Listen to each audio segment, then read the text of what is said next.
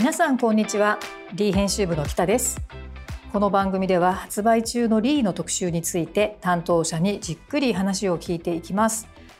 ですが今回は、えー、本誌の特集ではなくて、えー、リーウェブ連載の方から藤原千秋さんのコラムを担当している編集部の菅野が今ここに来てくれているんですけれどもよろしくお願いします。よろしくお願いします。はい。あの藤原千秋さんといえば、うん、あの住生活ジャーナリストであの D 本誌の方でも、まあ、掃除とか家電とか家事のテーマのもうご意見番としてもいろんなテーマで長年頼りにしまくっているもう暮らしの賢者という感じの方なんですけど、あのリーウェブの方でもえっと、先取りで安心お掃除歳時記という連載を月1でしていただいていて、えっと、この形式では3年続いているもう人気連載でうん、であの私が、えっと、最近は担当させていただいてるんですけど特に今年ちょっとヒット回が何とかあって、ね、ありましたね、はい。あの、うん、特にすごかったのが PV が8月にアップした「フローリングの水拭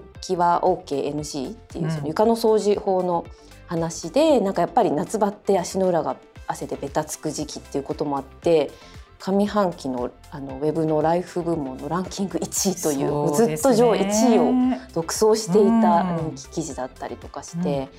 もう本当毎回あの結構編集担当の素朴な疑問とかに答えてくださってるテーマもあったりあとはあの7月にアップした「トコジラミ」のテーマとかは藤原さんがぜひあのこの今ニュースになっている大問題だから取材したいっておっしゃってくださってあの、うん、ラスキーの方に取材したり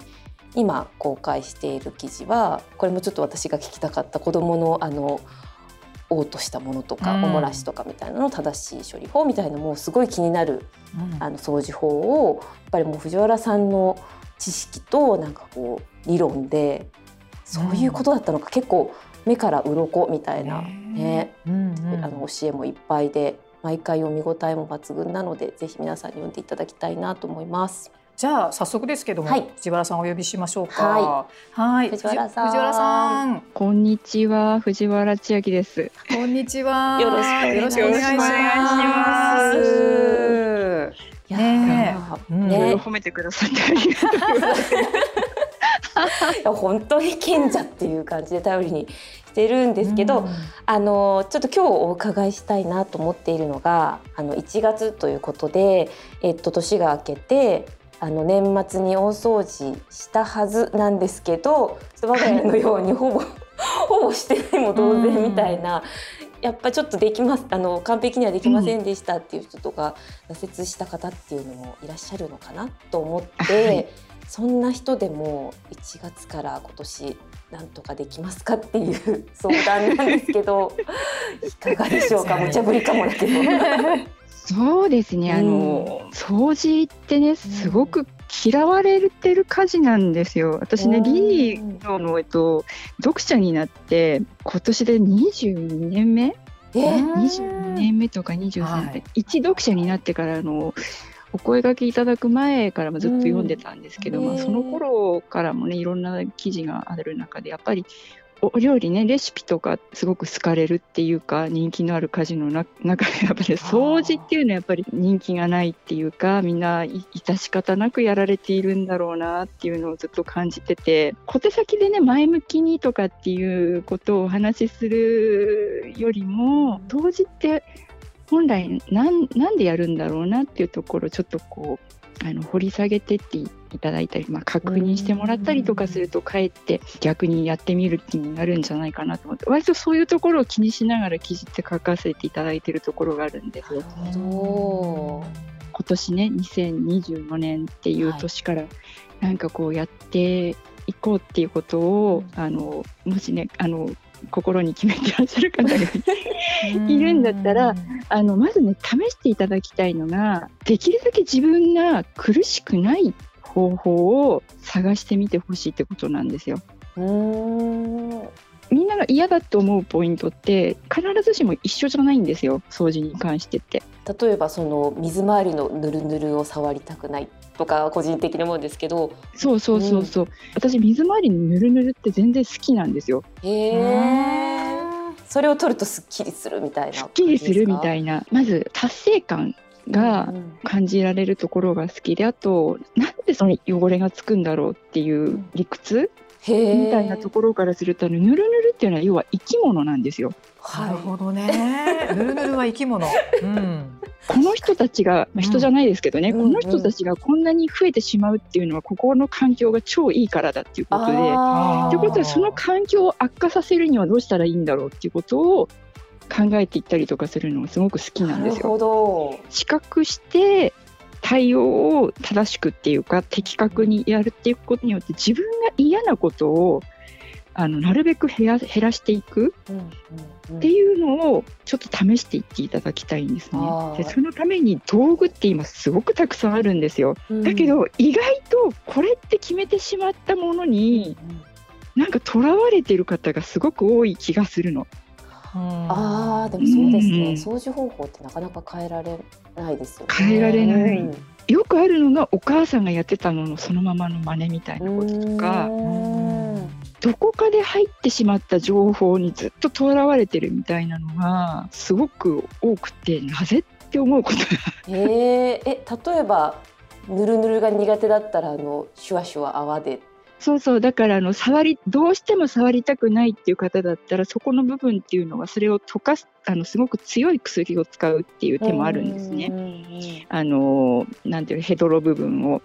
でまあ、あとはなんだろうその道具にしてもそのぬるぬるをかき取った道具をもう一回洗うのってすごく嫌なわけじゃないですか。そうですね。そしたらもうその時点ではもう使い捨てっていうのを前提とした道具使ってもらうのが一番いいんですよ。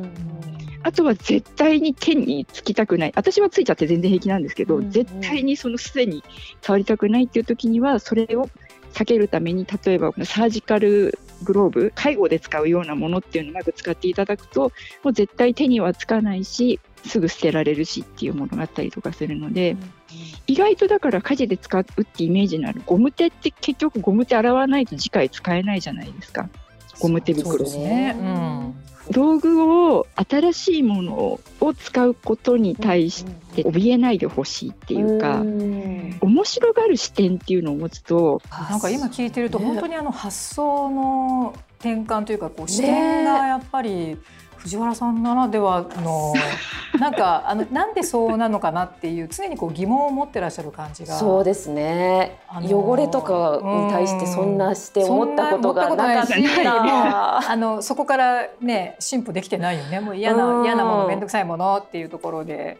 えー、そっか、でもやっぱり読者的にもなんか新しいグッズとか家電とかに、あの頼るというかどんどん試して楽しむみたいなことはお掃除苦手な人も取り入れやすいですよね。そう。あのどんどん浮気してほしいんですよ。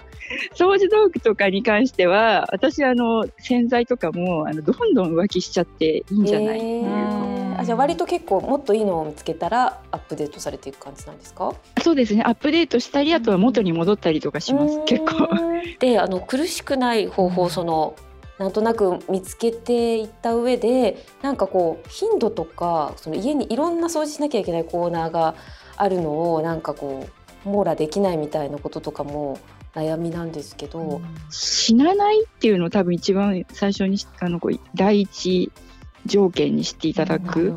だからハイハイしている赤ちゃんがいる時に床にこう小さいものが落ちてたりすると誤飲してた、うん、食べて喉に詰まって死んじゃったりすることもかな考えられるってその死に至ることっていうの一番最初に考えてもらった。次には、食中毒とか健康を害したり怪我をしかねないっていうことをあの避けてもらうっていうのをしてで一番最後に見目麗しい感じ。そっかその優先順位で掃除すればいいんですね、うん、できて。お腹を壊しかねないところを一番に考えてあ一番2番目ぐらいに考えていただいて、映えみたいなところは一番最後にしていただいて。そうかやっぱ優先順位を考えるとおのずとどこから手をつけるべきかってね。あの以前冷蔵庫の掃除とかのテーマも藤原さんに本誌で、ね、していただいたりとかそういう食材周りの汚れとかも危ないですもんね。そうですね。今回まあそのなんていうのかな。やっぱり掃除をどうしてもこうみんなイベントとして捉えがちな読者が、こう、なんか年末あれやりたかったのにできなかったみたいなそういうところはなんかでも藤原さんの今までのねあの書かれたものを見ててもその別にまとめて掃除とかっていうのはなんか逆に年末の大掃除とかは夏からやった方がいいみたいなこともおっしゃってたかなと思うんですけど、その、えー、あんまりここの時期にこれをグッとやるみたいなそういう考え方ではないですよねきっと。もうちょこちょこ。そうですね。あのね、うん、ちょちょこちょこっていうか要はなんだろう、うん、あのそ外が寒いのにあのベランダ掃除とかこの時期やりたくないですよ。うそうですよね。でもね難しいのは今年今年です去年、まあ、この放送からすると去年っていう2023年の夏はね夏長すぎて。確かに10月末ぐらいに夏にやろうと思ってた掃除しましたよ私。えー、でも藤原さんやっぱシーズンごとにこのシーズンにここをやると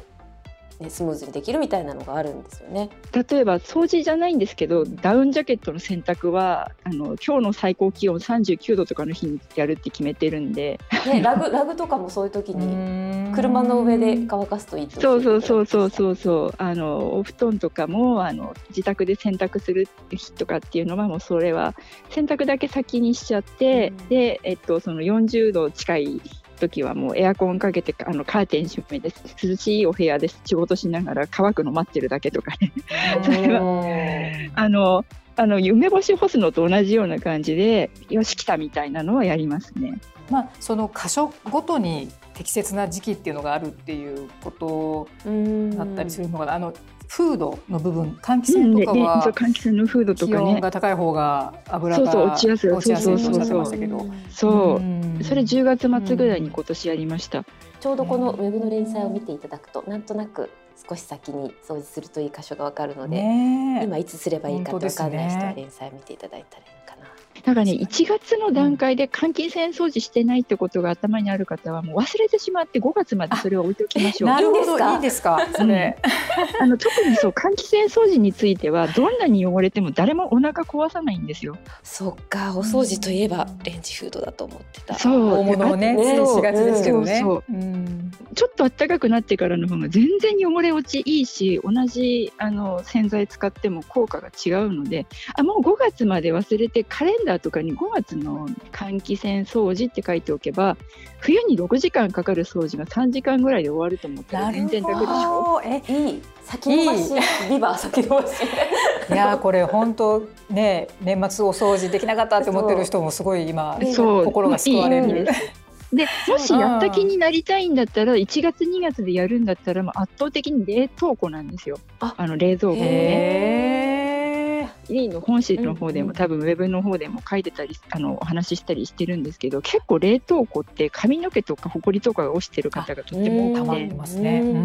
でそれをあの、まあ、冷冷凍食品こうと取り出してで1月とかだとあの外の気温が5度以下だったりすることあるじゃないですか。はい、レジ袋に全部入れてその5度以下っぽいうちマンションで北側に玄関あるんですけどそこら辺に置いちゃうわけですよ。なるほど。ダラダラって。でそれで引き出しガバッと取り外してお風呂場に持って行って42度ぐらいのお湯にしてジャーってかけるの。今できることはそれだ。お湯だけで洗って大体の汚れ落ちるんですけど、うん、油汚れとかがある場合には食器用の洗剤とスポンジでジャーって洗っちゃえば落ちるわけです。うん。でそれでお風呂場の蓋の上にでもこうせあのバスタオルペッペッと置いてもらってひっくり返して30分とか置いておくとプラスチックなんで水切れちゃうので。簡単。でそのままあのキッチン持ってってちょっと水滴ちょちょっと拭いてであの避けておいた食あの食品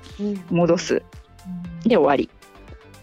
多分30分ぐらいでなんとかなるので、あのアイスもギリギリ溶けない全然溶けないんで大丈夫です。すごく心が楽になりました。本当ですね。うん。やっぱ優先順位とちょっと冷凍庫頑張ってください。冷凍庫頑張りましょうか。とりあえず冷凍庫やってあとはカレンダーにいつ頃するっていう。先延ばしにしてその時ちゃんとやります。尽きないもう掃除箇所についても、ね、もっと私たちねそう疑問を聞きたかったところもあったんですけど、はい、残りは連載でまた、はい、ちょっとねはい、また次回改めて話を聞きたいと思います、ありがとうございました。ありがとうございました。